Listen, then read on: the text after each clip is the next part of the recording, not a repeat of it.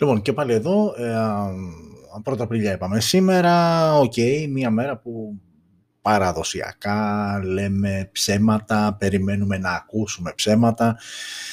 Γενικότερα είναι μία μέρα που είμαστε λίγο προετοιμασμένοι, αλλά βέβαια αν κάτσεις και σκεφτείς ότι τις υπόλοιπες τριακόσιες εξήντα τέσσερις μέρες συνήθως και ο περισσότερος κόσμος εξακολουθεί να ακούει ψέματα, απλά δεν είναι τόσο προετοιμασμένος κτλ. Ίσως μικρής σημασία έχει τελικά. Οκ. Okay.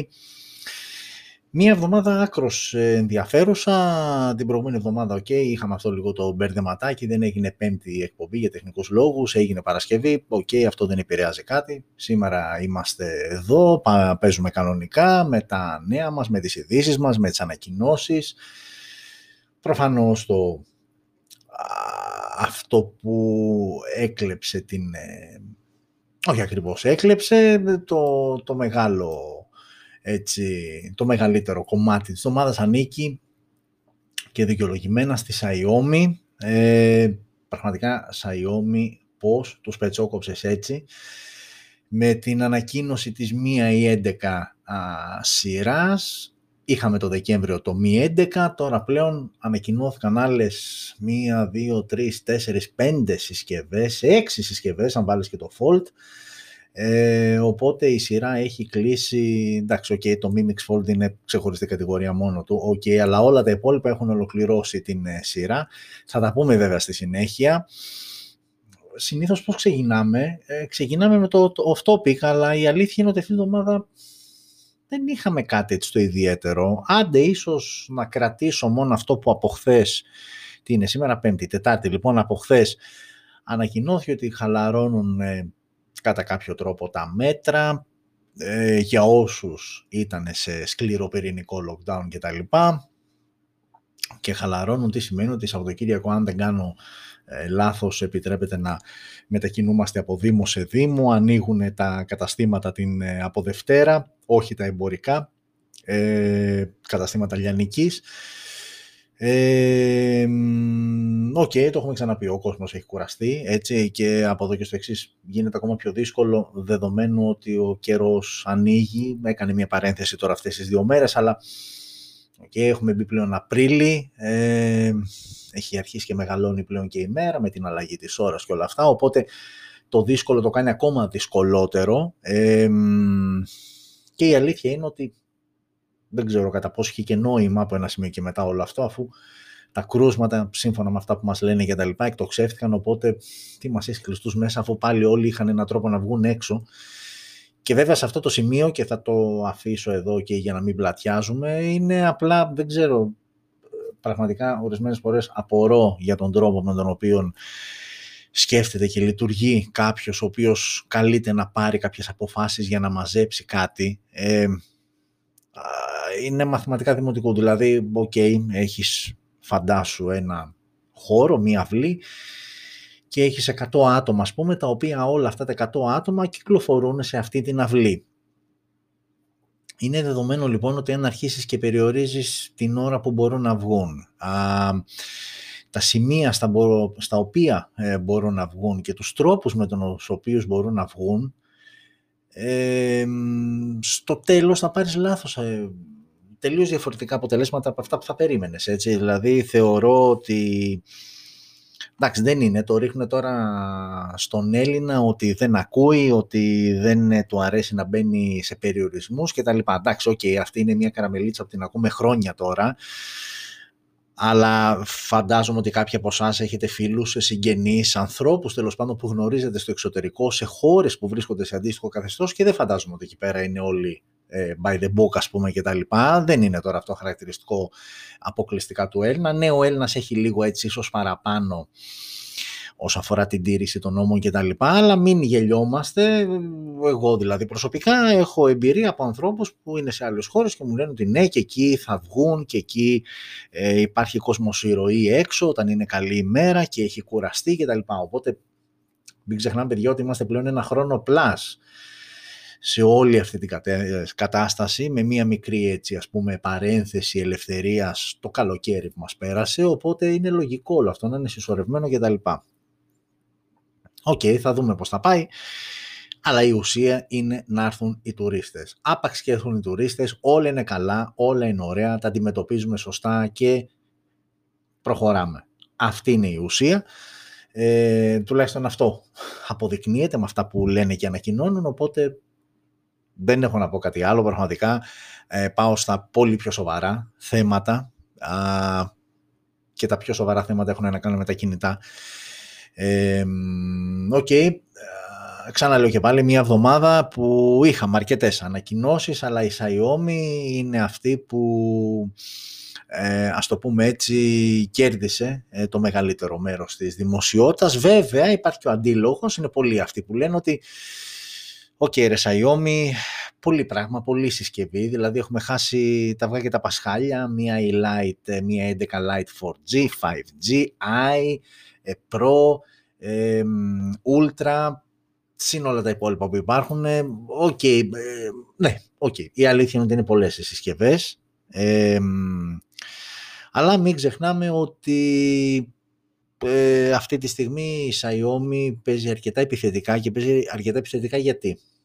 Μην ξεχνάμε ότι η Huawei με όλο αυτό που έχει συμβεί Ε, έχει χάσει ένα αρκετά σημαντικό μέρος της αγοράς, το οποίο όπως καταλαβαίνετε όταν μιλάμε για τέτοιου είδους πίτες ε, τα κομμάτια δεν μείνουν ποτέ μόνα τους, κάποιος άλλος θα προσπαθήσει να τσιμπήσει μέρος από αυτό το κομμάτι που κάποιος άλλος έχασε. Αυτό λοιπόν κάνει η Xiaomi. Γι' αυτό και αν παρατηρήσετε, ναι μεν είναι πολλές οι συσκευές, αλλά καλύπτει ένα πολύ μεγάλο εύρος τιμών, ε, ξεκινάει από οικονομικές, ούτε σε άλλως για τις πιο οικονομικές, γιατί αν σκεφτούμε ότι αυτή τη στιγμή ε, το μία η, από όλες αυτές που ανακοινώθηκαν από τη σειρά αυτή, το πιο οικονομικό είναι το, α, είναι το μία έντεκα Lite, το φορ τζι, το οποίο ξεκινάει από τριακόσια ευρώ και ανεβαίνουμε μέχρι να φτάσουμε σε Ultra και μέχρι να φτάσουμε σε Mi Mix Fold, που εκεί φτάνουμε πλέον σε χιλιάρικα. Ε, Έχει λοιπόν καλύψει ένα πολύ μεγάλο μέρος αυτών των τιμών, σύν ότι έχει και τη Redmi α, σειρά που είναι για να παίζεις στα πιο χαμηλά στρώματα, εκεί στα εκατόν πενήντα με α, χοντρικά τριακόσια ευρώ, διακόσια πενήντα ευρώ, εκατόν πενήντα με διακόσια πενήντα, εκεί κυρίως παίζει. Οπότε εντάξει παιδιά, είναι λογικό, ε, βγάζει πολλές συσκευές, αλλά προσπαθεί να καλύψει και ένα μεγαλύτερο ε, εύρος ε, τιμών, α, άρα ουσιαστικά και πελατών ανθρώπων που θα ενδιαφερθούν και θα μπορούν να αγοράζουν τις συσκευές της. Τέλος πάντων, οκ, okay, ε, το έχω ξαναπεί και πάλι, δεν είναι κακό να βγαίνουν πολλές συσκευές, αρκεί, ε, η, όχι η Xiaomi, η οποιαδήποτε εταιρεία να δείχνει την αντίστοιχη σοβαρότητα ε, και after sales, δηλαδή στο support, δηλαδή στην υποστήριξη, δηλαδή στα updates, σε όλες αυτές τις συσκευές και όχι απλά να βγάζει πενήντα συσκευές το χρόνο και από αυτές σε βάθος ενός με ενάμιση χρόνου να έχει καταλήξει να υποστηρίζει τις δέκα. Λέω εγώ τώρα, ναι, οκ, okay, εκεί είναι ένα πολύ σημαντικό φάουλ, αλλά από εκεί και πέρα, αν καταφέρνει και είναι σωστή, ε, okay, εμάς δεν μας χαλάει να μας δίνει όλο ένα και περισσότερες επιλογές και ο καθένας ανάλογα με την τσέπη του και τα γούστα του και αυτά που θέλει και έχει ανάγκη, να επιλέγει την κατάλληλη για αυτόν. Οκ, okay. Δεν χρειάζεται να το κουράσουμε περισσότερο με πρόλογο. Πάμε να ξεκινήσουμε σιγά σιγά και να βλέπουμε συσκευές. Αυτή λοιπόν είναι η, πώς να το πούμε, είναι η φαμίλια Mi έντεκα της Xiaomi, Mi έντεκα Lite, το οποίο είναι σε δύο εκδόσεις, φορ τζι και φάιβ τζι, Mi έντεκα άι, κάπου εκεί, όχι κάπου εκεί, εκεί τοποθετείται το Mi έντεκα που δεν το βλέπετε εδώ γιατί ανακοινώθηκε το Δεκέμβριο, εκεί είναι όμως το Mi έντεκα από πλευράς όχι τιμών, χαρακτηριστικών. Και μετά το Mi έντεκα, πάμε στο Mi έντεκα Pro και πάμε και στο Mi έντεκα Ultra που είναι το κορυφαίο, ε, όχι μόνο της οικογένειας, όχι μόνο της χρονιάς, αλλά είναι η κορυφαία συσκευή που έχει ε, βγάλει ποτέ η Xiaomi, ε, μία από τις κορυφαίες, γιατί πλέον υπάρχει και το Mi Mix Fold, η πρώτη αναδιπλούμενη πρόταση που θα τα δούμε στη συνέχεια και για αυτά. Οκ, okay, λοιπόν, εδώ είναι η οικογενειακή φωτογραφία ολοκληρωμένη, είναι αυτή εδώ. Αυτές είναι όλες οι συσκευές που απαρτίζουν τη Mi έντεκα σειρά. Mi έντεκα Lite είπαμε φορ τζι, φάιβ τζι, εσωτερικά καθαρά οι διαφορές τους. Mi έντεκα άι, μετά έρχεται το Mi έντεκα, δηλαδή είναι τοποθετημένα σε σειρά ισχύως, ας το πούμε έτσι, Mi έντεκα Pro και Mi έντεκα Ultra, θα πάμε όλα να τα δούμε αναλυτικά, ένα-ένα και φυσικά στο τέλος Και πριν φύγουμε από τη Xiaomi, εννοείται και θα μιλήσουμε για διαφορές μεταξύ Mi δέκα Ultra, το κορυφαίο περσινό, με το κορυφαίο φετινό Mi έντεκα Ultra. Καταρχάς, αν αξίζει κάποιος να αναβαθμίσει. Και κατά δεύτερον, ε, να δούμε σε επίπεδο χαρακτηριστικών ε, ποιες είναι οι διαφοροποιήσεις, τι καλύτερο έχει να μας προσφέρει α, το φεστινό flagship, η φετινή ναυαρχίδα από τη Xiaomi σε σύγκριση με την αντίστοιχη περσινή. Οκ, okay.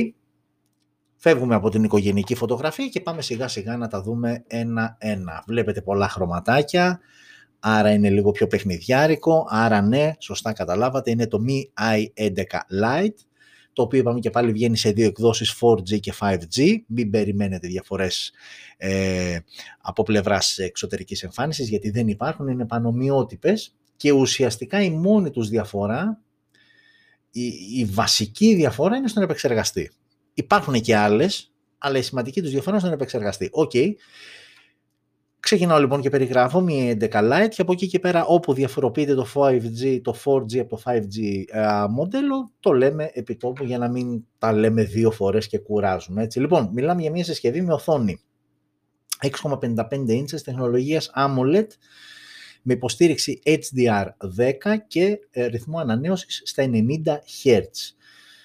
Full έιτς ντι Plus ανάλυση, χίλια ογδόντα επί δύο χιλιάδες τετρακόσια και Gorilla Glass πέντε το φορ τζι, Gorilla Glass έξι το φάιβ τζι. Αυτή είναι και η μοναδική διαφορά στην οθόνη, σε όλα τα άλλα είναι ακριβώς ίδια, ε, μάλλον όχι, ε, το φορ τζι είναι έιτς ντι αρ δέκα υποστήριξη, έιτς ντι αρ δέκα Plus το φάιβ τζι, Gorilla Glass πέντε το φορ τζι μοντέλο, Gorilla Glass έξι α, το φάιβ τζι μοντέλο. Αυτά όσο αφορά την οθόνη. Πάμε τώρα στον επεξεργαστή, όπου το φορ τζι μοντέλο φοράει το Snapdragon επτακόσια τριάντα δύο τζι με Adreno εξακόσια δεκαοκτώ, ενώ αντίστοιχα το φάιβ τζι μοντέλο φοράει, φοράει το Snapdragon επτακόσια ογδόντα τζι με τον Adreno, με Adreno εξακόσια σαράντα δύο. Οκ, okay, πιο δυνατό, αναμενόμενα πιο δυνατό το φάιβ τζι από το φορ τζι. Από εκεί και πέρα η βασική έκδοση είναι έξι εξήντα τέσσερα για, την, για τη φορ τζι έκδοση, έξι εκατόν είκοσι οκτώ για τη φάιβ τζι έκδοση και από εκεί και πέρα υπάρχουν αρκετές εκδόσεις, ε, αλλά σε κάθε περίπτωση παίρνουμε και microSD κάρτα. Ε, η κορυφαία έκδοση για τη φορ τζι είναι οκτακόσια είκοσι οκτώ, ενώ οκτώ διακόσια πενήντα έξι αντίστοιχα είναι για τη φάιβ τζι. Στις κάμερες τα πράγματα είναι ακριβώς ίδια. Έχουμε δηλαδή τρεις αισθητήρες με, με βασικό αισθητήρα εξήντα τέσσερα μεγαπίξελ wide ε, και face detection auto focus. Έχουμε έναν δεύτερο αισθητήρα οκτώ μεγαπίξελ ultra wide και έναν τρίτο αισθητήρα πέντε μεγαπίξελ macro, ε, επίσης με auto focus, ε, dual tone flash και δυνατότητα λήψης βίντεο φορ κέι στα τριάντα frames per second και χίλια ογδόντα, τριάντα, εξήντα και εκατόν είκοσι. Α, όσα αφορά λοιπόν τις πίσω κάμερες, τα πράγματα είναι ακριβώς ίδια, όποια συσκευή και αν επιλέξετε, είτε είναι φορ τζι είτε είναι φάιβ τζι. Μπροστά έχουμε μόνο αισθητήρα για τη selfie κάμερα. Εδώ έχουμε μία διαφορά, δεκαέξι μεγαπίξελ είναι στο φορ τζι μοντέλο, είκοσι μεγαπίξελ στο φάιβ τζι μοντέλο και δυνατότητα λήψης βίντεο χίλια ογδόντα στα τριάντα φρέιμς περ σέκοντ για το φορ τζι μοντέλο, χίλια ογδόντα στα τριάντα και εξήντα frames per second για το φάιβ τζι. Ε, κάτι άλλο ε, που θα πρέπει να σταθούμε, έχει dual band assistant τζι πι ες στο φάιβ τζι, ενώ είναι μονό α, το assistant τζι πι ες στο φορ τζι, ενώ η μπαταρία α, και εδώ έχουμε τα ίδια πράγματα, δηλαδή χωρητικότητα τέσσερις χιλιάδες διακόσια πενήντα μιλιαμπερ ώρες με γρήγορη φόρτιση στα τριάντα τρία γουάτ. Και η βασική έκδοση για το φορ τζι μοντέλο Mi έντεκα φορ τζι είναι στα τριακόσια ευρώ, ενώ με εβδομήντα ευρώ παραπάνω, που κατά την προσωπική μου άποψη προφανώς και αξίζουν, πας στο φάιβ τζι μοντέλο, όπου ουσιαστικά ε, τι κερδίζεις, κερδίζεις έιτς ντι αρ δέκα Plus, έναντι έιτς ντι αρ δέκα που έχει το φορ τζι, α, κερδίζεις Gorilla Glass έξι έναντι Gorilla Glass πέντε, οκ, okay, μικρή διαφορά, ε, και κερδίζεις και ελαφρώς καλύτερο αισθητήρα, μεγαλύτερο μάλλον αισθητήρα, είκοσι μεγαπίξελ έναντι δεκαέξι του φορ τζι. τριακόσια λοιπόν ευρώ, από τριακόσια ευρώ μάλλον το Mi έντεκα Lite φορ τζι, από τριακόσια εβδομήντα το Mi έντεκα φάιβ τζι.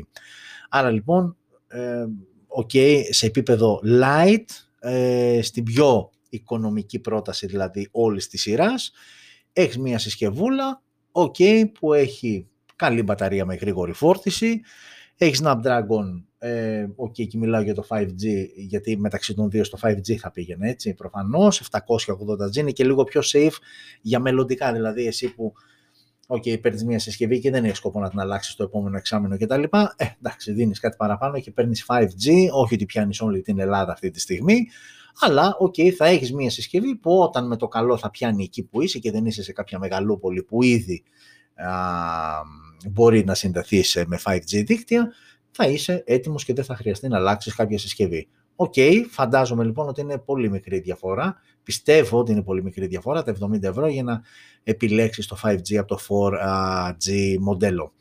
Οκ, okay, αυτό ήταν το Xiaomi Mi άι έντεκα Lite. Και πάμε εδώ. Πάμε στο Mi άι έντεκα άι. Το οποίο ε, είναι αμέσως, είναι η ελαφρώς αναβαθμισμένη συσκευή, που όμως δεν είναι εντελώς καινούρια. Ε, δηλαδή, για να σας δώσω να καταλάβετε, το Mi έι έντεκα άι είναι το Redmi κέι σαράντα Plus, Pro Plus μάλλον, το οποίο έτσι κυκλοφορεί στην Κίνα, αλλά έτσι θα έρθει στον υπόλοιπο κόσμο και στη χώρα μας, δηλαδή όταν θα πάτε και θα το ψάξετε, θα το ψάξετε σαν Mi άι έντεκα άι.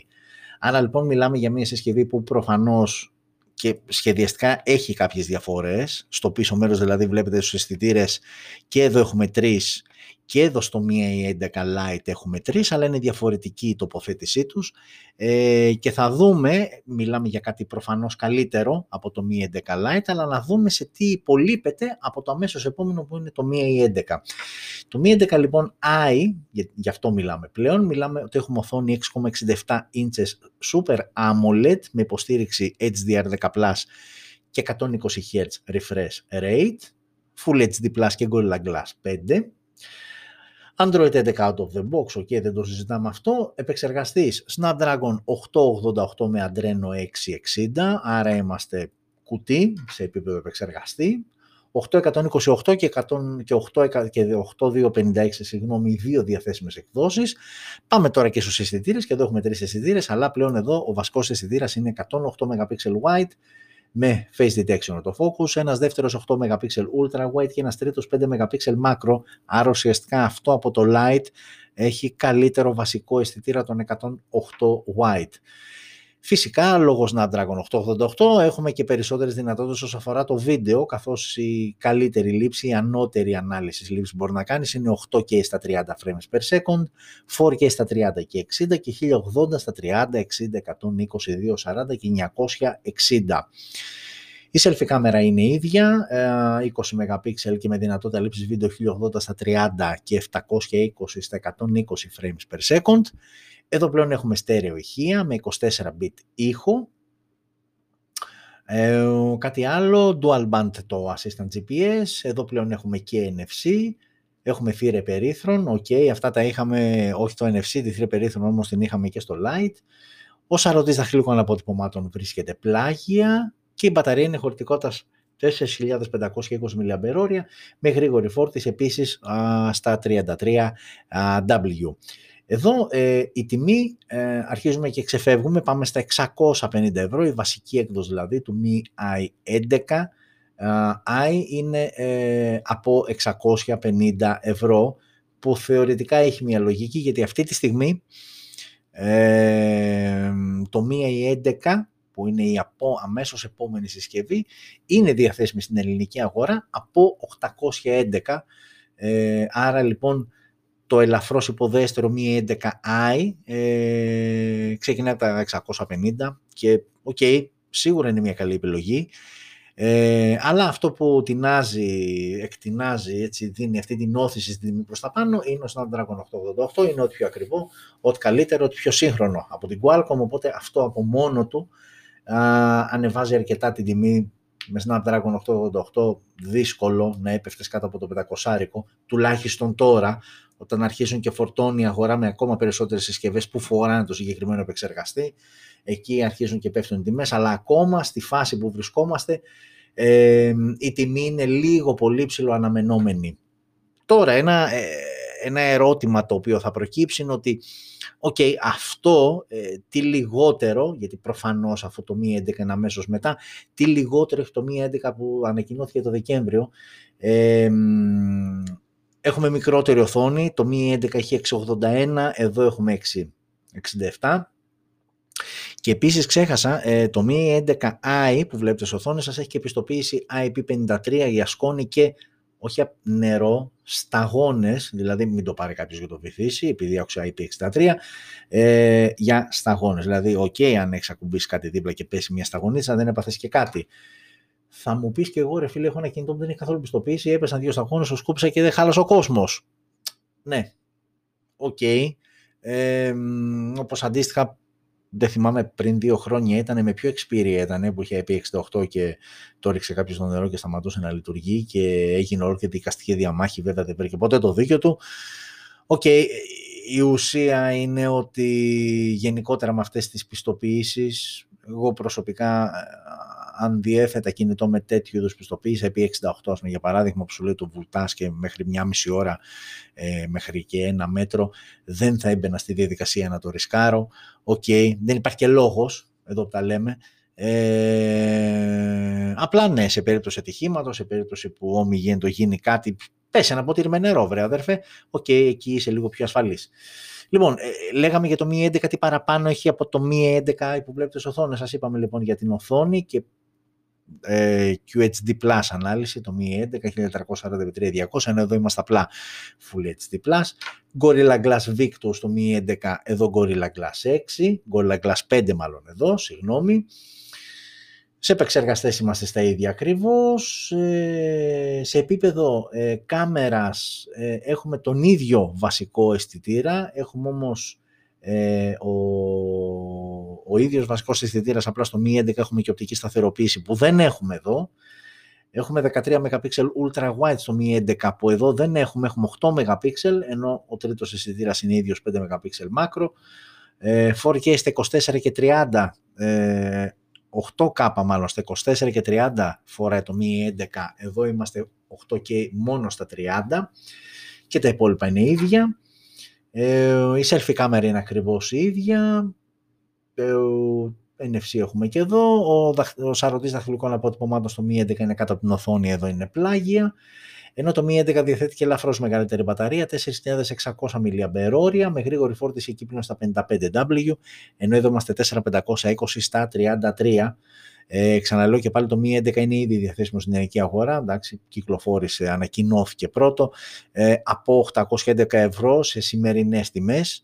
Ε, Και οκ, okay, δικαιολογημένα είναι ένα κλικ πιο πάνω από το Mi έντεκα άι, το οποίο όμως δεν είναι καθόλου κακή επιλογή. Οκ, okay, δεν έχει στην, α, δεν έχει στην ανάλυση του Mi έντεκα, δεν έχει την τόσο γρήγορη φόρτιση του Mi έντεκα, αλλά είναι ένα συμπαθητικό σύνολο. Ε, βέβαια όλα αυτά μένουν να δούμε σε τι τιμές, γιατί ναι μεν είναι οι τιμές, οι τιμές αυτές όλες που θα ακούσετε για τη σειρά είναι global τιμές, δεν είναι Κίνας. Ε, αλλά και πάλι φαντάζομαι ότι όταν έρθει αυτός στην Ελλάδα δεν θα είναι στα εξακόσια πενήντα, θα είναι το κάτι της παραπάνω. Το πόσο θα το δούμε όταν με το καλό έρθει. Ενώ για όσους ε, παρακολουθείτε και το site θα δείτε ότι έχουμε φτιάξει δίπλα στο παρατηρητήριο τιμών, το οποίο έχει ενημερωθεί με σημερινές τιμές, ε, αληθινές, όχι ψεύτικες, λόγω πρωταπηλιάς. Ακριβώς δίπλα λοιπόν έχουμε βάλει ένα νταμάκι, μια καινούργια κατηγορία. Ε, μία ακόμα διευκόλυνση για εσάς, ε, ό,τι συσκευή πρωτοέρχεται στην Ελλάδα και είναι πλέον διαθέσιμη, για να έχετε μία εικόνα ε, ποια η συσκευή αυτή, δίπλα χαρακτηριστικά, να θυμηθείτε κάποια βασικά χαρακτηριστικά της συσκευής, αλλά και το βασικότερο με τι τιμή είναι διαθέσιμη η εν λόγω συσκευή. Ε, άλλη μία ευγενική προσφορά το Smartphone G R που κάνει τη δικιά σας τη δουλειά, το δικό σας το ψάξιμο ακόμα πιο εύκολο και πιο γρήγορο. Οκ, okay. Είδαμε και το Xiaomi το Mi έντεκα άι και που υπολείπεται από το Mi έντεκα, ενώ εδώ τώρα ε, πάμε στο Mi έντεκα Pro, το οποίο εξωτερικά ε, έρχεται και κουμπώνει με το Mi έντεκα. Ε, το Mi έντεκα Pro λοιπόν είναι μια συσκευή που ε, για μένα ε, σε συνδυασμό, γιατί πάντα όταν αξιολογούμε μια συσκευή, είτε όταν συζητάμε για την παρουσίασή της, για την ανακοίνωσή της, είτε έχει περάσει από εδώ και την έχουμε τεστάρει και την έχουμε δουλέψει και την έχουμε, έχουμε καταλήξει κάποιο τελικό συμπέρασμα, όλα αυτά πάντα είναι σε συνδυασμό του τι μου προσφέρει και της τιμής στην οποία μου προσφέρει αυτά που μου προσφέρει. Ποτέ δεν θα απομονώσουμε μία συσκευή μόνο ε, με τα χαρακτηριστικά της στα χαρτιά, αν δεν την έχουμε πια στα χέρια μας, ή γενικότερα με τις δυνατότητές της, αδιαφορώντας για την τιμή. Αυτά τα δύο πράγματα πάνε μαζί και το τελικό πρόσημο ε, επηρεάζεται και από αυτά τα δύο. Mi έντεκα Pro λοιπόν είναι μια συσκευή η οποία διαθέτει οθόνη έξι κόμμα ογδόντα ένα έιτς ντι αρ πλας, δέκα πλας υποστήριξη και εκατόν είκοσι χερτζ, με ντάμπλιου κιου έιτς ντι ανάλυση Plus χίλια τετρακόσια σαράντα επί τρία χιλιάδες διακόσια και Gorilla Glass Victus και Dolby Vision. Άρα μέχρι στιγμής είμαστε Mi έντεκα, έτσι. Ε, νομίζω όχι, το Mi έντεκα δεν έχει Dolby Vision, έχουμε όμως εδώ α, στο Mi έντεκα Pro βασική έκδοση οκτώ εκατόν είκοσι οκτώ.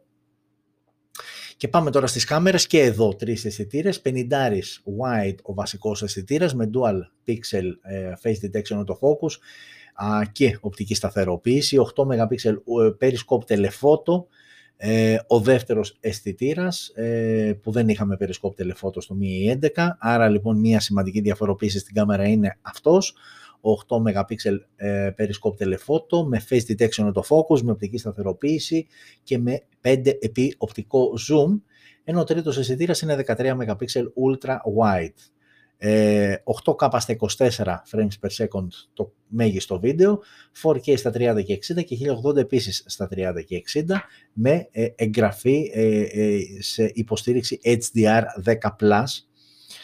είκοσι wide ο μπροστινός ε, αισθητήρας και η δυνατότητα λήψης βίντεο χίλια ογδόντα στα τριάντα και εξήντα και επτακόσια είκοσι στα εκατόν είκοσι frames per second.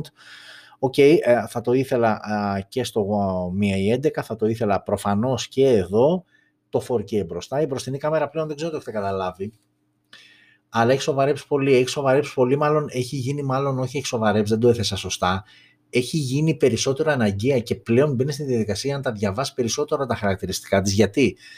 Λόγω social media. Ε, επειδή είναι πολλοί οι οποίοι θα τη χρησιμοποιήσουν για να ανεβάσουν βίντεος είτε στο TikTok, είτε στο YouTube, α, είτε live που κάνουν σε κάποια δικιά τους σελίδα, οτιδήποτε, α, πλέον αρχίζουν και υπάρχουν απαιτήσεις στην μπροστινή κάμερα που η αλήθεια είναι ότι τις περισσότερες φορές την προσπερνούσαμε και βάζω και τον εαυτό μου μέσα.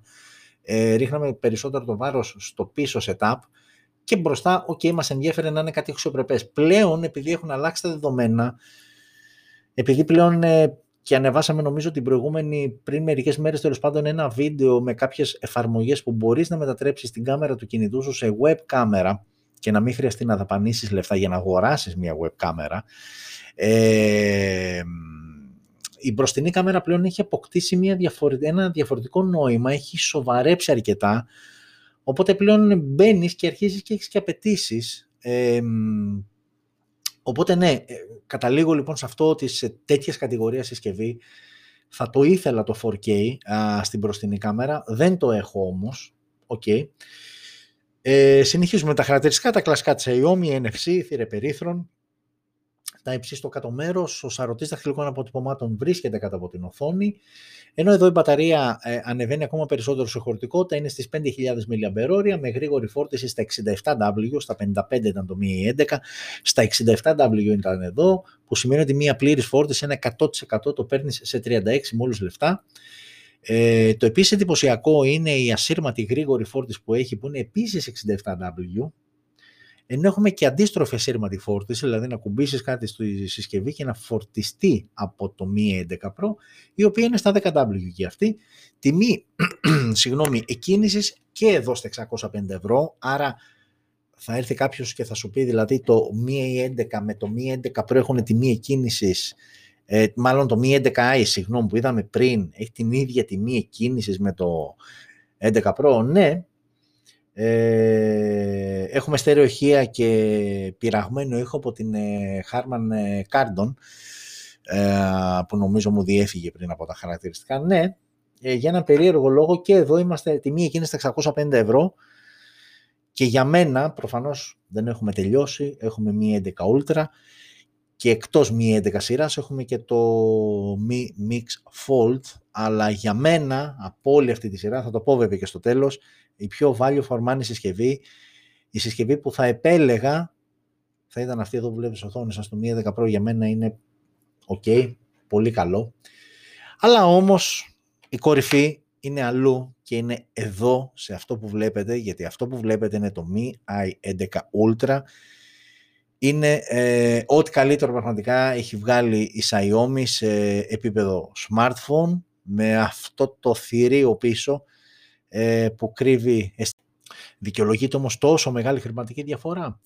Οκ, okay, ε, ξαναλέω και πάλι την άποψή μου, την έχω πει πάμπολες φορές σχετικά με τις τιμές των κινητών. Ναι, είμαι από τους ανθρώπους που μπορώ να καταλάβω μια αγορά πώς ε, λειτουργεί, αλλά δεν είμαι από τους ανθρώπους που θα ακολουθήσω α, την ε, λογική αυτή. Και μην νομίζετε, όταν κάτι επιλέγεις να μην το ακολουθήσεις, δεν σημαίνει αδυναμία, δεν σημαίνει δεν μπορώ, σημαίνει είναι και αυτό ένα είδος επιλογής. Εγώ προσωπικά είμαι ένας άνθρωπος που δεν θα διέθετα πάνω από έξι με επτά εκατοστάρικα για να αγοράσω ένα κινητό.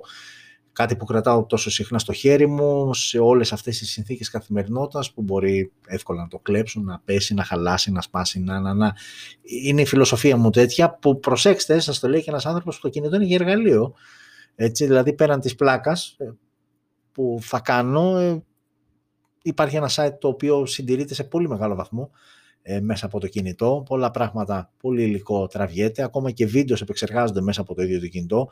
Άρα υπάρχει μια αλφα χρήση. Εγώ λοιπόν προσωπικά, σαν Γιάννης, δεν θα έμπαινα ποτέ στη διαδικασία να δώσω περισσότερα χρήματα. Όμως, οφείλουμε όλοι μας να κατανοήσουμε ότι η αγορά πλέον έχει φτάσει σε ένα τέτοιο σημείο που τα κορυφαία κινητά των κορυφαίων εταιριών, ναι, είναι στα χιλιάρικα. Ε, και πολλές συσκευές ε, άθελά μας μπορεί να τις δούμε με μισό μάτι εξαιτίας της τιμής. Μιας τιμής που μπορεί ναι, να την κράζουμε, όμως όταν τη δούμε αμέσως θεωρούμε την υποδέστερα από τα υπόλοιπα που είναι στα χίλια και χίλια πλάς ευρώ. Δηλαδή φανταστείτε τώρα το Mi έντεκα Ultra να στο έβγαζε τώρα σε Xiaomi για να σου έλεγε επτά κόμμα πέντε εκατοστάρικα. Οκ, okay, θα πεις super wow για αυτά που μου δίνει, αλλά αμέσως στα μάτια σας δεν έπεσε. Αυτό ακριβώς είναι, αυτός μάλλον ακριβώς είναι ο τρόπος με τον οποίο λειτουργεί η αγορά. Δημιουργεί κατηγορίες και από τη στιγμή που τραβιούνται τιμές προς τα πάνω, άσχετα με το ποιος έκανε την αρχή, αλλά τη στιγμή που ένας έκανε την αρχή, σιγά σιγά, δειλά δειλά στην αρχή, πιο με περισσότερο θράσος ε, στην συνέχεια, αρχίζουν και τραβάνε όλοι τις τιμές των flagship, ε, οι οποίες πλέον δεν αντικατοπτρίζονται τόσο στο ίδιο το προϊόν, όσο στην κατηγορία που ανήκει το προϊόν. Και αφού αυτό είναι το κορυφαίο της Xiaomi, δεν μπορούσε να έχει διαφορετική τιμή. Όμως, από εκεί και πέρα είναι θέμα επιλογής του καθενός. Για εμένα δεν, για κάποιον άλλον μπορεί. Οκ, okay, όπως και να έχει, αυτό είναι το Mi έντεκα Ultra και αυτό που θα κάνουμε τώρα είναι αυτό που σας υποσχέθηκα και οφείλουμε να κάνουμε. Και ποιο θα είναι αυτό? Θα είναι αυτό εδώ που θα δείτε αμέσως στις οθόνες σας. Αριστερά το Mi δέκα Ultra, το περσινό, δεξιά το φετινό Mi έντεκα Ultra, η περσινή κορυφαία με τη φετινή κορυφαία. Οκ, okay, σε επίπεδο design μπροστά δεν έχουμε κάτι ιδιαίτερο, πίσω είναι η ουσιαστική διαφορά, τελείως ε, διαφορετική α, η τοποθέτηση των ε, αισθητήρων ε, και αρκετές και διαφορές μεταξύ τους. Ε, ίσως κάποιος δεν θα περίμενε να είναι τόσες διαφορές, είναι όμως αρκετές οι διαφορές μεταξύ τους.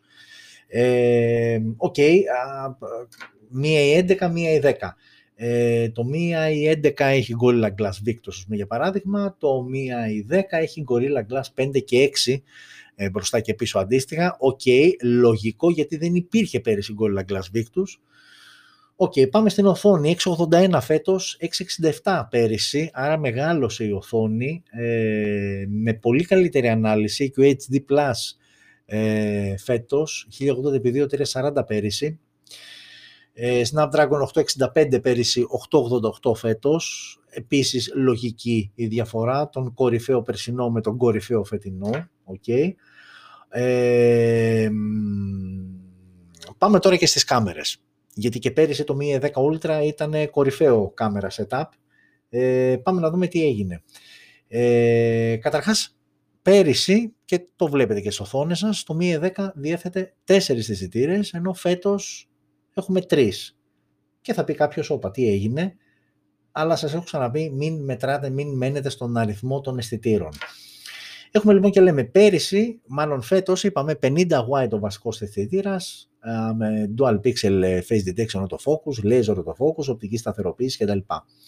Πέρυσι σαράντα οκτώ γουάι και επίσης με Laser Auto Focus και οπτική σταθεροποίηση. Απλά φέτος είναι Dual Pixel το Face Detection Auto Focus, πέρυσι ήταν μονό και με λίγο διαφορετική τεχνολογία Laser Auto Focus, ok, υπερβολική λεπτομέρεια για να σταθούμε σαν διαφορά, οπότε μένουμε ότι ο βασικός αισθητήρας πάνω κάτω είναι ίδιος με το περσινό μοντέλο και το φετινό. Ο δεύτερος αισθητήρας είναι ακριβώς ο ίδιος, σαράντα οκτώ μεγαπίξελ Periscope Telephoto, άρα δεν θα σου λείψει σε καμία των περιπτώσεων. Ο τρίτος αισθητήρας, ο Ultra Wide, φέτος είναι σαράντα οκτώ μεγαπίξελ με Face Detection Auto Focus, πέρυσι ήταν είκοσι μεγαπίξελ, επίσης με Face Detection Auto Focus, άρα λοιπόν ο okay, έχει μεγαλύτερο, έχεις ίσως καλύτερο Ultra Wide αισθητήρα από ό,τι πέρυσι. Και αυτό που είχες πέρυσι και λείπει από το φετινό είναι ότι είχε έξτρα έναν δώδεκα μεγαπίξελ τελεφότο με Dual Pixel πι ντι εφ Auto Focus και δύο Optical Zoom που φέτος δεν υπάρχει τελεφότο αισθητήρας. Ε, ενώ σίγουρα η, αυτή η έξτρα οθόνη, η οποία είναι επίσης AMOLED, μικρούλα, ένα κόμμα ένα ίντσες, είναι κάτι που είναι α, φετινό αξεσουάρ, ας πούμε, το Mi έντεκα και δεν υπήρχε στο Mi άι δέκα. Ε, μπροστά η selfie κάμερα είναι ακριβώς η ίδια και στα δύο μοντέλα, και στο περσινό, στο Mi έντεκα Ultra και στο φετινό. Ε, σε επίπεδο ήχου, στέρεο ηχεία, απλά φέτος είναι με chip της Harman Kardon, ενώ πέρυσι δεν υπήρχε κάποια συνεργασία. Ε, φέτος είναι, ε, α και νομίζω ξεχάσαμε το πούμε στα χαρακτηριστικά, είναι τρία band assistant τζι πι ες, ε, είναι δηλαδή πέσει από τρεις διαφορετικές αντένες ε, κεραίες, ενώ πέρυσι ήταν dual band το assistant τζι πι ες. Οκ, okay, εν εφ σι και θύρες περίφερων τα θεωρούμε ε, υπερβολικά δεδομένα.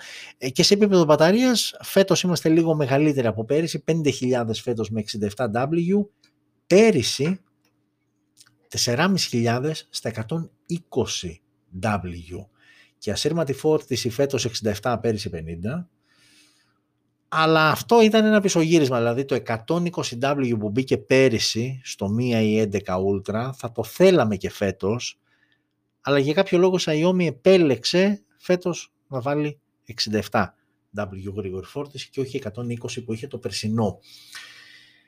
Αλλά η ουσιαστική διαφορά όλων είναι ότι το Mi, το Mi έντεκα Ultra πέρυσι, που ήταν και το μεγάλο παράπονο της χρονιάς, δεν κυκλοφόρησε ποτέ εκτός Κίνας, για κάποιον λόγο που η Xiaomi μόνο ήξερε, δεν κυκλοφόρησε ποτέ, ενώ το Mi έντεκα Ultra, το οποίο είπαμε τιμή ξεκινάει από χίλια διακόσια και είναι η global τιμή, δεν είναι η τιμή Κίνας, θα κυκλοφορήσει ευτυχώς εκτός Κίνας.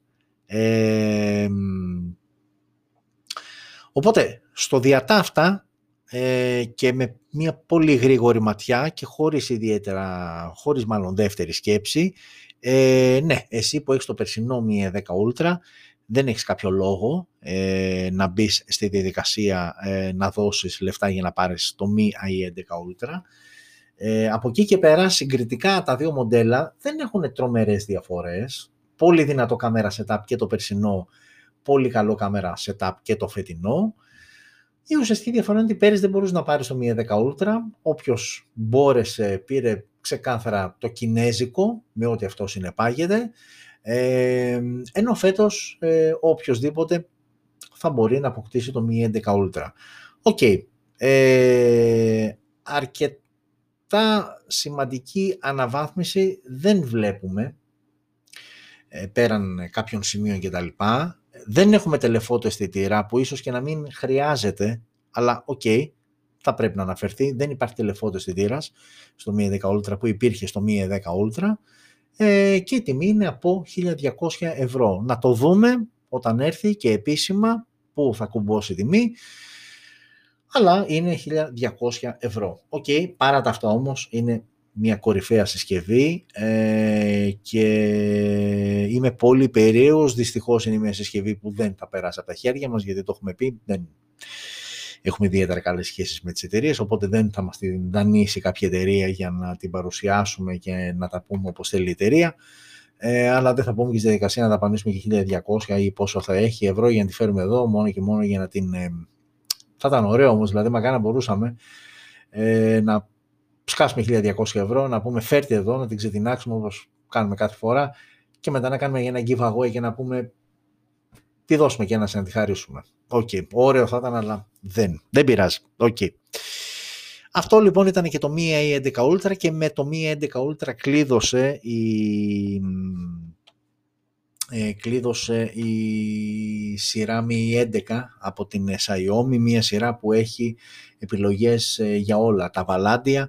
Ε, ξαναλέω και πάλι ότι αν έμπαινα στη διαδικασία να ξεχωρίσω ε, μία από αυτές τις συσκευές, ε, πήγαινα εύκολα στο Mi έντεκα Pro, πολύ πιο γήινη η τιμή του και με αρκετά καλά χαρακτηριστικά. Επίσης καλό κάμερα setup, όχι το κορυφαίο του Mi έντεκα Ultra, αλλά οκ, okay, επειδή το κορυφαίο κοστίζει και χίλια διακόσια ευρώ, πάω σε ένα καλό κάμερα setup, το οποίο κοστίζει τα μισά λεφτά και είμαι μια χαρά.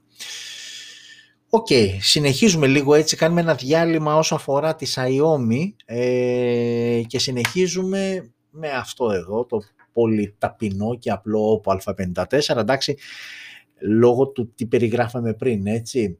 Oppo Α54, λοιπόν, μια συσκευή η οποία ανακοινώθηκε, πότε ανακοινώθηκε, ανακοινώθηκε πριν τέσσερις πέντε μέρες περίπου, ε, οθόνη έξι κόμμα πενήντα ένα, άι πι ες ελ σι ντι, Android δέκα out of the box, Helio πι τριάντα πέντε ο επεξεργαστής που βρίσκεται μέσα με PowerVR τζι ι ογδόντα τρία είκοσι, τετρακόσια είκοσι οκτώ η μία και μοναδική έκδοση την οποία θα είναι διαθέσιμη, τρεις οι αισθητήρες στο πίσω μέρος, μη σας ξεγελάνε οι τέσσερις τρυπούλες, είναι θέμα design, ε, το έι άι γράφει πάνω, Artificial Intelligence. Ε, έχουμε λοιπόν ε, δεκατρία wide, δύο macro και δύο uh, depth. Ε, ok.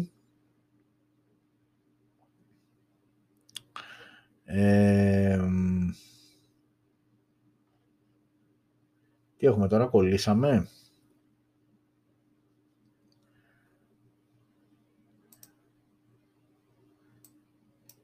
Έχουμε κολλήσει, για, για ενημερώστε με.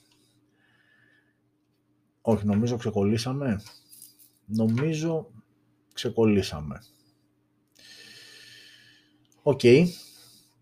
Λοιπόν, ε, συνεχίζουμε τώρα. Ήμασταν στους αισθητήρες, στους τρεις πίσω είπα, μην ξεγελιέστε, είναι τρεις δεν είναι τέσσερις. Μπροστά έχουμε selfie κάμερα δεκαέξι μεγαπίξελ wide, με δυνατότητα λήψης βίντεο χίλια ογδόντα στα τριάντα frames per second. Μόνο ηχείο, θύρα για ακουστικά, ε, έχουμε ραδιόφωνο, έχουμε Type-C στο κάτω μέρος, ο σαρωτής δαχτυλικών αποτυπωμάτων βρίσκεται πλάγια και η μπαταρία είναι πέντε χιλιάδες μιλιαμπερόρια με γρήγορη φόρτιση στα δεκαοκτώ βατ. Μία συσκευή ε, όπου η τιμή της είναι στα εκατόν εξήντα ευρώ, δεν είναι να πω γιατί είπαμε είναι μία έκδοση τετρακόσια είκοσι οκτώ, στα εκατόν εξήντα ευρώ, οκ, okay, δεν είναι κάτι το ιδιαίτερο.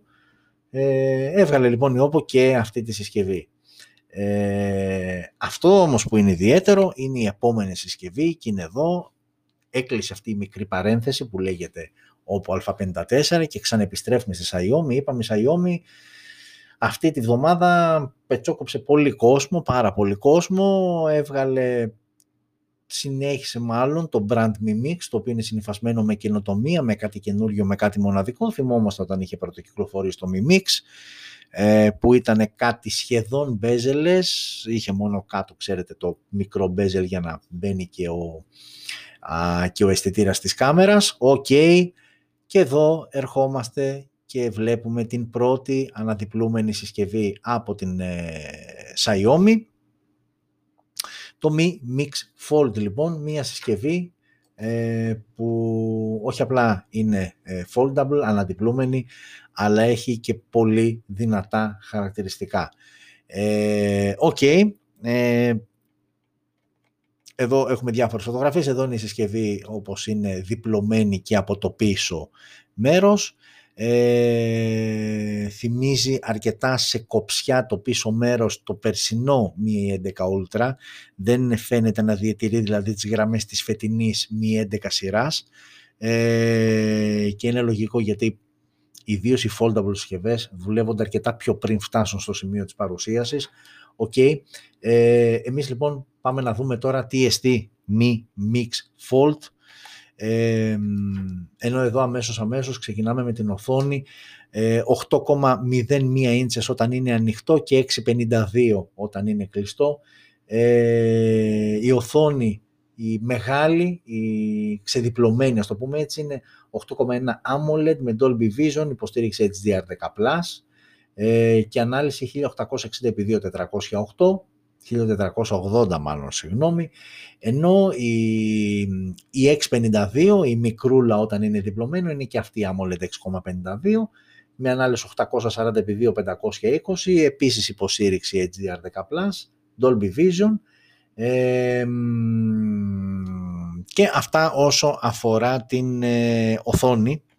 Ε, ενώ εδώ πέρα κάποιες περισσότερες λεπτομέρειες. Α, η οθόνη αυτή βέβαια έχει και ενενήντα χερτζ refresh rate, κάτι που δεν αναφέραμε, δεν έχει refresh rate μεγάλη.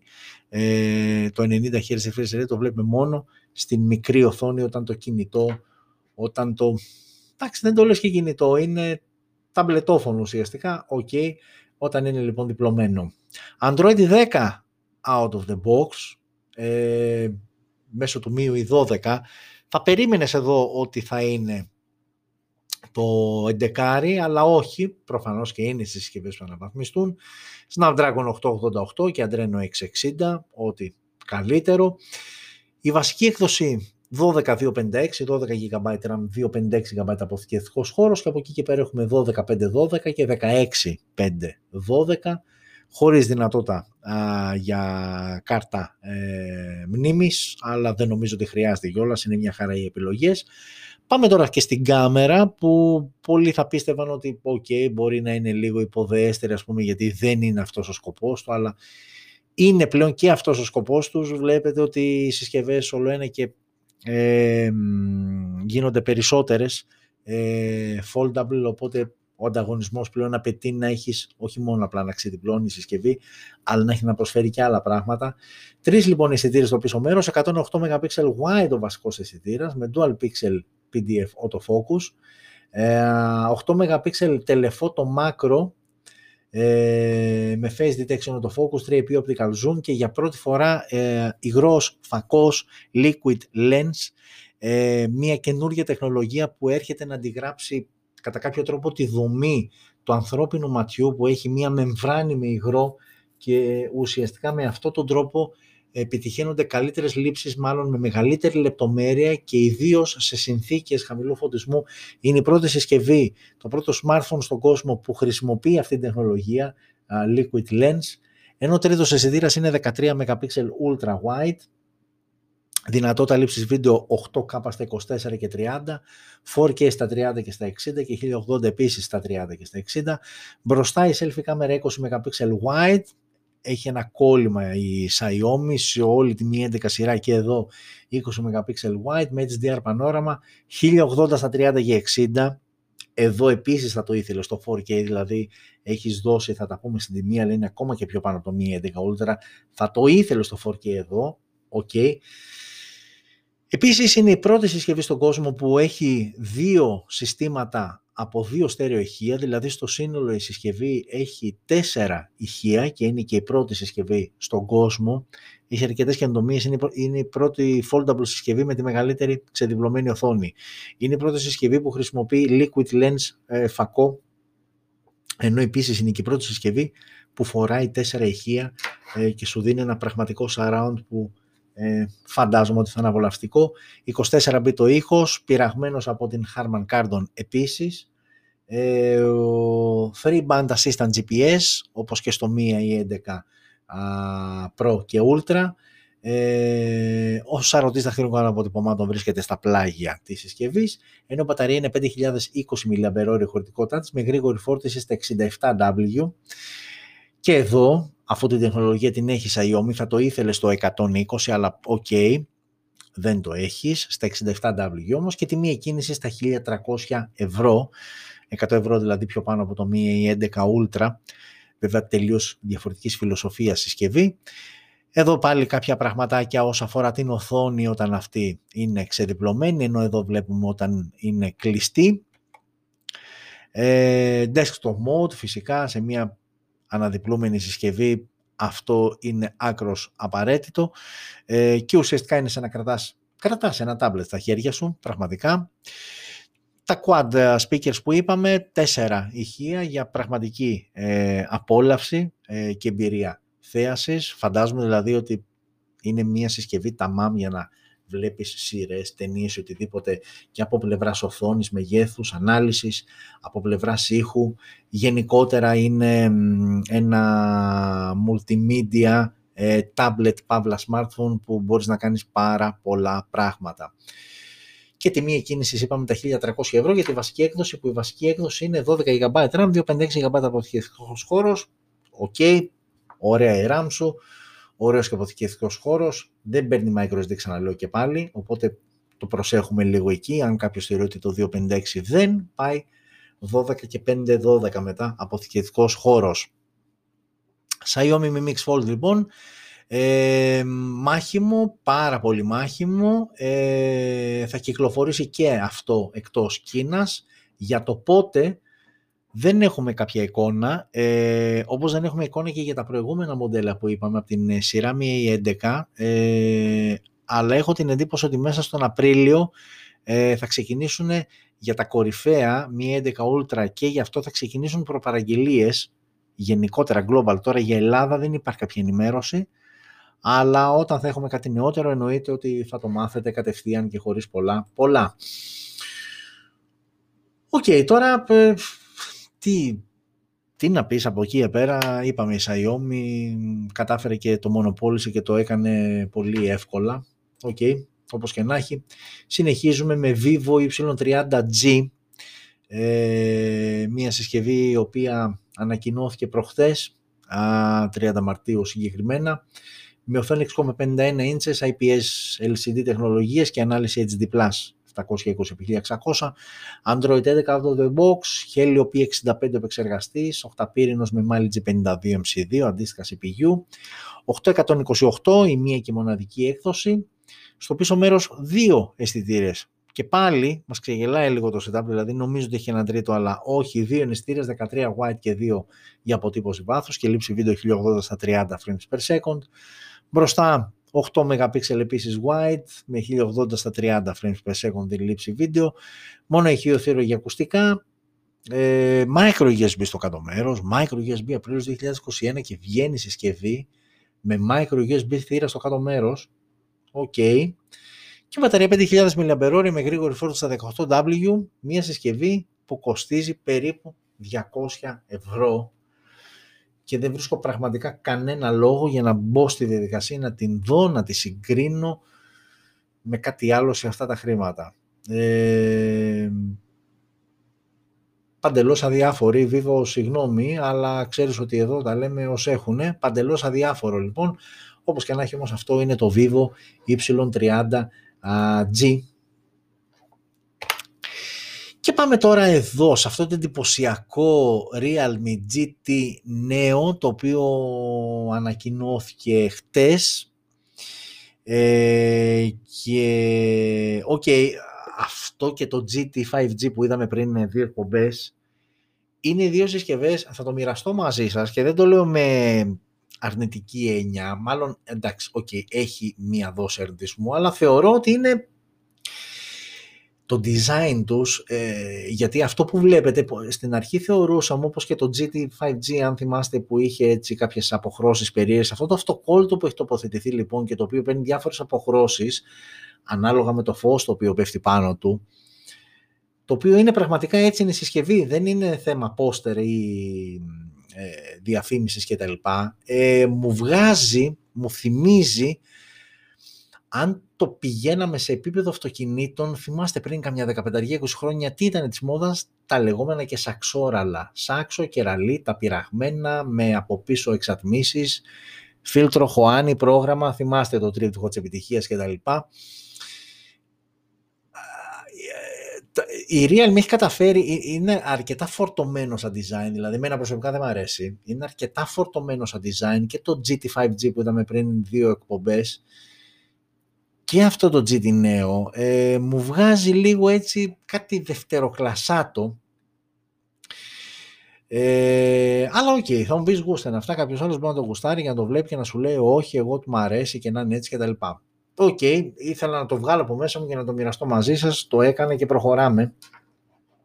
Αυτό λοιπόν είναι το τζι τι Neo. Ε, μια συσκευή λοιπόν η οποία πολλοί θα αναρωτηθούν okay, τι, τι διαφορά έχει από το τζι τι φάιβ τζι που είδαμε. Ε, έχει κάποιες διαφορές. Καταρχάς μιλάμε για μια πολύ πιο οικονομική έκδοση από το τζι τι φάιβ τζι. Θυμίζω φόραγε κορυφαίο Snapdragon οκτακόσια ογδόντα οκτώ. Εδώ έχουμε υποδέστερες καταστάσεις. Πάμε να δούμε όμως αν, ε, αναλυτικά.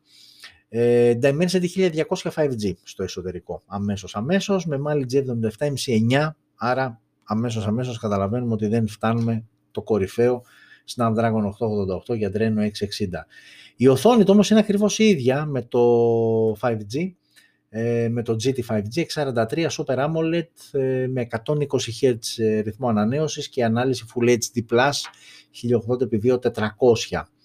Η βασική έκδοση εδώ είναι εξακόσια είκοσι οκτώ ενώ στο τζι τι φάιβ τζι ήταν οκτακόσια είκοσι οκτώ. Επίσης ακριβώς το ίδιο κάμερα setup έχουμε και στις δύο περιπτώσεις, εξήντα τέσσερα wide, οκτώ μεγαπίξελ Ultra Wide και δύο μεγαπίξελ Macro με Dual ελ ι ντι Dual Tone Flash, φορ κέι στα τριάντα και εξήντα και χίλια ογδόντα στα τριάντα, εξήντα και τετρακόσια ογδόντα. Η selfie κάμερα είναι επίσης ίδια με το τζι τι φάιβ τζι, δεκαέξι μεγαπίξελ wide με υποστήριξη έιτς ντι αρ πανόραμα και λήψη βίντεο χίλια ογδόντα στα τριάντα frames per second, στέρεο ηχεία στα είκοσι τέσσερα bit και μπαταρία τέσσερις χιλιάδες πεντακόσια μιλιαμπερόρια. Εδώ η γρήγορη φόρτιση είναι στα πενήντα γουάτ, στο τζι τι φάιβ τζι ήταν στα εξήντα πέντε γουάτ. Αυτές είναι και οι ουσιαστικές διαφορές τους. Δηλαδή η ουσιαστική διαφορά του τζι τι Neo με το τζι τι φάιβ τζι είναι στον επεξεργαστή, όπου στο τζι τι φάιβ τζι είχαμε Snapdragon οκτακόσια ογδόντα οκτώ, εδώ έχουμε το Dimensity χίλια διακόσια φάιβ τζι. Άρα λοιπόν η πρώτη βασική διαφορά είναι εκεί. Και η δεύτερη βασική διαφορά είναι ότι έχουμε την ίδια μπαταρία με διαφορετική γρήγορη φόρτιση. Το τζι τι φάιβ τζι ήταν στα εξήντα πέντε γουάτ, ενώ εδώ είμαστε στα πενήντα γουάτ. Οκ, okay, δεν είναι κάτι τρομερό. Τιμή όμως διακόσια εξήντα ευρώ. Για να το πάρεις έτσι, ωραίο, γυαλιστερό, τουρμπισμένο, και είσαι κομπλέ. Οκ, okay, ενδιαφέρουσα πάντως, πέραν των σχολείων για το design, ας πούμε, που είναι αρκετά φορτωμένο και κραυγαλαίο και τα λοιπά, είναι μια πολύ συμπαθητική συσκευή για τα λεφτά της, τα διακόσια εξήντα ευρώ και για αυτά που σου δίνει, έτσι. Ε, και μια οικονομικότερη επιλογή για κάποιον που δεν μπορεί να φτάσει το τζι τι φάιβ τζι από τη Realme, όπου θυμίζουμε τι έγινε, που την, το AnTuTu την έχει πανάρει για ένα τρίμηνο, αν θυμάμαι σωστά, γιατί είχε πειράξει η συσκευή που μετρήθηκε προκειμένου να πιάσει κορυφαία νούμερα.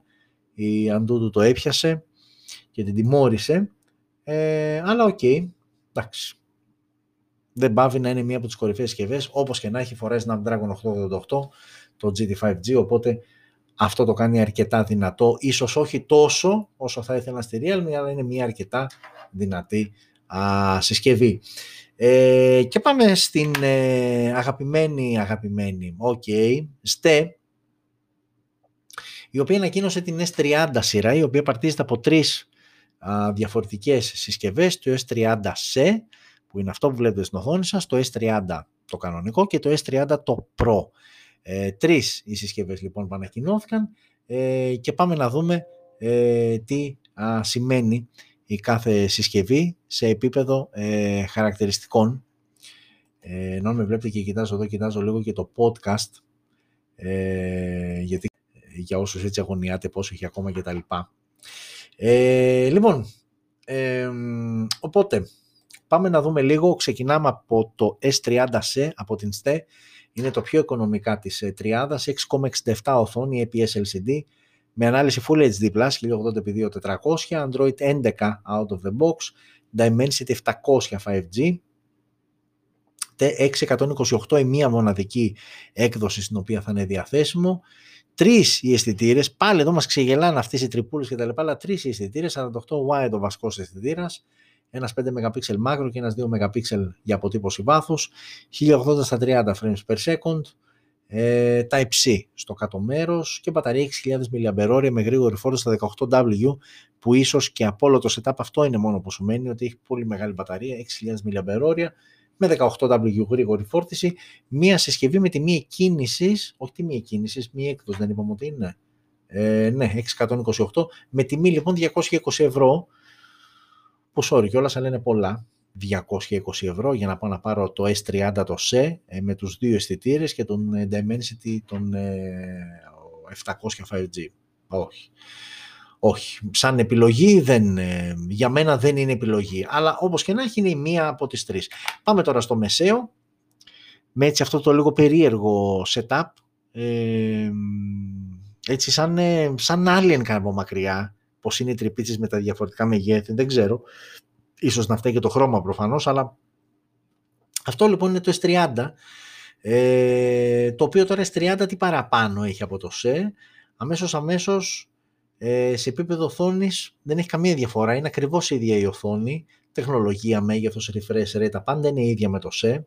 Εδώ έχουμε καλύτερο επεξεργαστή ελαφρώς, έχουμε τον επτακόσια είκοσι τζι, ενώ είχε τον επτακόσια ε, ο, το προηγούμενο μοντέλο. Εδώ έχουμε οκτακόσια είκοσι οκτώ βασική έκδοση και οκτώ διακόσια πενήντα έξι. Σε επίπεδο αισθητήρων όμως εδώ έχουμε πλέον τέσσερις αισθητήρες και βελτιωμένους έχουμε εξήντα τέσσερα γουάιντ ο βασικός αισθητήρας, ένας δεύτερος αισθητήρας οκτώ μεγαπίξελ Ultra Wide και οι άλλοι δύο αισθητήρες παραμένουν ίδιοι, πέντε μεγαπίξελ Macro και δύο μεγαπίξελ για αποτύπωση βάθος. Άρα ουσιαστικά προστίθεται ένας Ultra Wide αισθητήρας που δεν είχαμε στο ες ι και έχουμε και ένα μεγαλύτερο βασικό αισθητήρα εξήντα τέσσερα σαράντα οκτώ που δεν είχαμε. Εδώ λόγω επεξεργαστή έχουμε και δυνατότητα λήψης βίντεο φορ κέι στα τριάντα frames per second. Μπροστά η selfie κάμερα είναι δεκαέξι μεγαπίξελ, ενώ ήταν οκτώ στο ες ι. Ο σαρωτής δαχτυλικών αποτυπωμάτων και εδώ βρίσκεται στα πλάγια.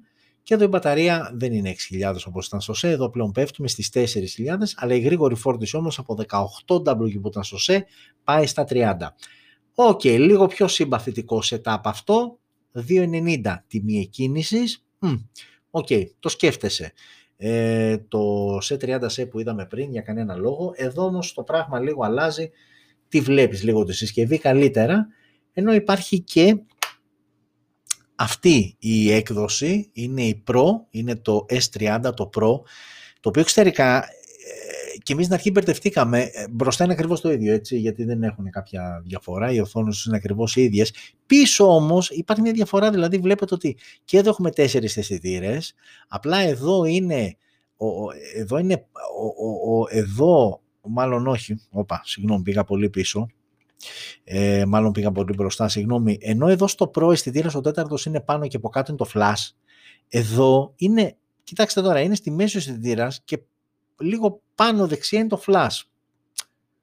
Λίγο περίεργο design. Αυτό εδώ είναι το ες τριάντα και αυτό εδώ είναι το ες τριάντα Pro. Αυτή είναι η εξωτερική τους διαφορά, γιατί κατά τα άλλα έχουμε την ίδια οθόνη, απλά εδώ πλέον το refresh rate πηγαίνει στα εκατόν σαράντα τέσσερα και έχουμε και υποστήριξη έιτς ντι αρ δέν πλας που δεν είχαμε στο ες τριάντα, το έιτς ντι αρ δέν πλας, και είχαμε ενενήντα χερτζ refresh rate. Εδώ ανεβαίνουμε ακόμα σε επίπεδο επεξεργαστή και πάμε σε Snapdragon επτακόσια εξήντα οκτώ τζι και Adreno εξακόσια είκοσι, ενώ το ες τριάντα είχε Snapdragon επτακόσια είκοσι τζι και εξακόσια δεκαοκτώ, οκτώ διακόσια πενήντα έξι η μία μοναδική έκδοση στην οποία θα είναι διαθέσιμο. Σε επίπεδο κάμερας εδώ έχουμε τα ίδια ακριβώς με το ες τριάντα. Η selfie κάμερα εδώ απογειώνεται, εδώ πλέον είμαστε σαράντα τέσσερα μεγαπίξελ η selfie κάμερα έναντι δεκαέξι που ήταν στο ες τριάντα και έχουμε και φορ κέι στα τριάντα φρέιμς περ σέκοντ λήψη βίντεο που δεν είχαμε στα δύο προηγούμενα μοντέλα, ες τριάντα ες και ες τριάντα. Δεν έχουμε θύρα για ακουστικά και έχουμε και μπαταρία. Α, εδώ η οθόνη λόγω του ότι είναι, ε, μάλλον όχι, είναι επειδή είναι AMOLED, είναι η μοναδική συσκευή από τις τρεις που έχει AMOLED οθόνη. Σε ες τριάντα ες και ες τριάντα ήταν έι πι ες ελ σι ντι, εδώ είναι AMOLED, οπότε ο σαρωτής έχει μπει κάτω από την οθόνη, under display optical, και μπαταρία τέσσερις χιλιάδες διακόσια μιλιαμπερ ώρες με γρήγορη φόρτιση, ακόμα πιο γρήγορη, στα πενήντα πέντε γουάτ. τέσσερις χιλιάδες στα τριάντα ήταν το ες τριάντα, τέσσερις χιλιάδες διακόσια στα πενήντα πέντε. Ε, και τιμή, όχι τιμή εκκίνησης, τιμή τριακόσια ενενήντα ευρώ. Άρα είμαστε ok. Δηλαδή ουσιαστικά εδώ πέρα τι έχουμε καλύτερο? Έχουμε καλύτερη οθόνη, AMOLED, ίδιο μέγεθος είναι και στα τρία, απλά εδώ είναι AMOLED εκατόν σαράντα τέσσερα και υποστήριξη έιτς ντι αρ δέν πλας. Άρα λοιπόν έχουμε καλύτερη οθόνη, έχουμε καλύτερο επεξεργαστή Snapdragon επτακόσια εξήντα οκτώ τζι.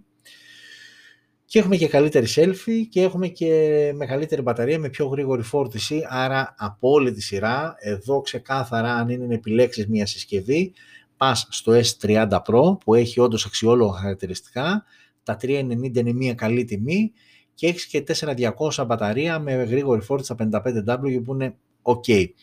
Ε, άρα ναι, πολύ εύκολα λοιπόν από την τριάδα που μόλις είδαμε ξεχωρίζω το ες τριάντα Pro. Ε, είναι μια συσκευή δηλαδή που θα την κοιτούσε γιατί όντως έχει ενδιαφέροντα χαρακτηριστικά. Αυτά λοιπόν από τις τέ και πάμε να δούμε και τις δύο τελευταίες συσκευές ε, οι οποίες ανακοινώθηκαν η μία χθες και η άλλη σήμερα.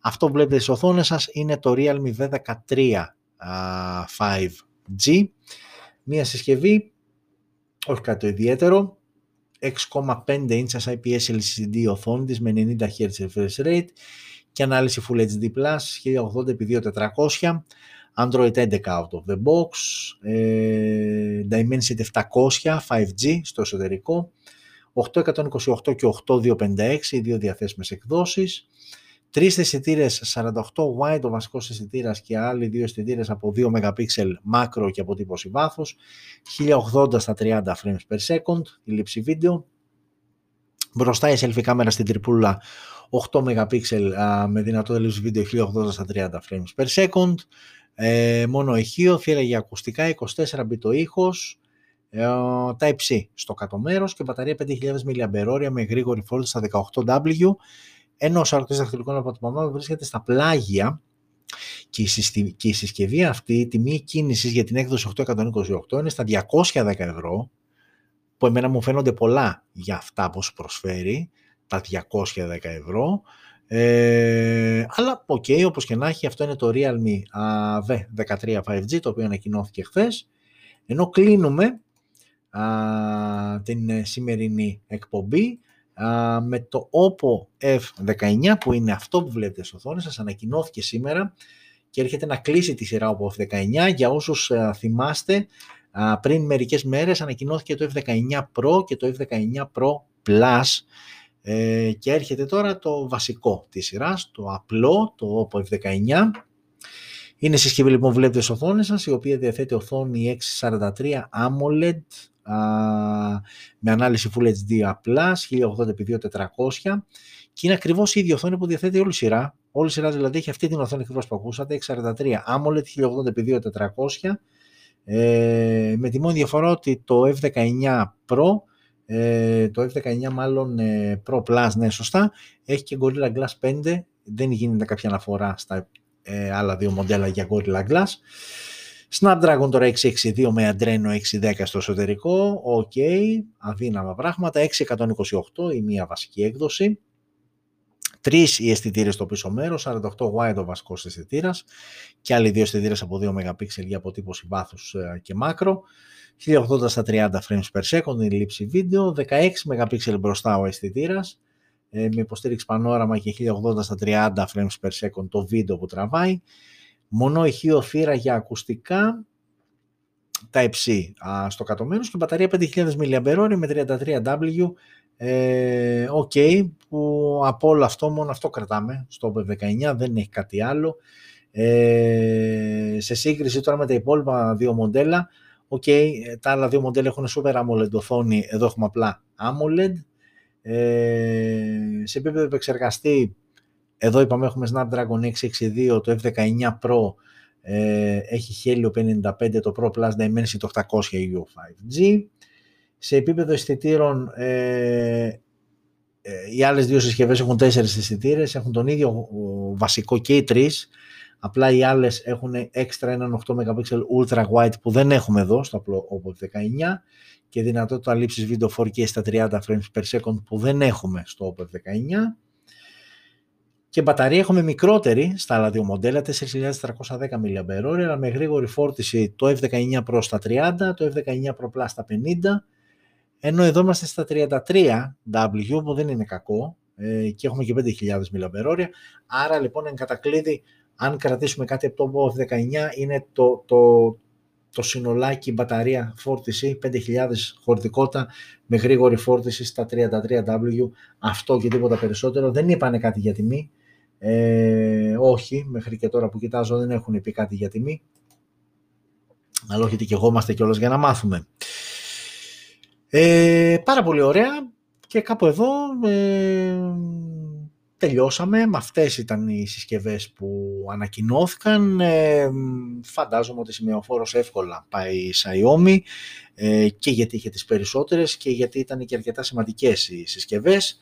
Ξαναλέω και πάλι ότι από τη μία έντεκα σειρά, αν με έβαζε κάποιος να διαλέξω για λόγους ιδεολογίας, χρημάτων, των πάντων, εγώ σαν Γιάννης θα πήγαινα στο Mi έντεκα Pro, αυτό θα κοιτούσα, αυτό θα έψαχνα, αυτό θα έπαιρνα. Ε, το Mi έντεκα Ultra, ok, σαφώς είναι ένα πολύ δυνατό κάμερα phone, ίσως, άντε στον ντι εξ ο Mark το βγάλα νούμερο ένα, αλλά για να μην γκρινιάζετε κι εσείς που λέτε ότι α, τα παίρνε και τα λοιπά, ok. Θα σας το βάλω μέσα στο top τρία λοιπόν. Είναι ένα από τα κορυφαία κάμερα phones που θα υπάρχουν, που θα κυκλοφορήσουν μέσα στο δύο χιλιάδες είκοσι ένα. Ε, ξεχωρίζω λοιπόν Mi έντεκα Pro.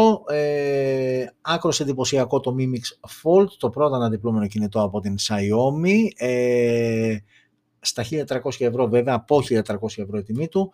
Οκ, okay, είναι πολλά τα λεφτά, το έχουμε ξαναπεί αυτό. Όμως, οκ, okay, τα foldable ακόμα...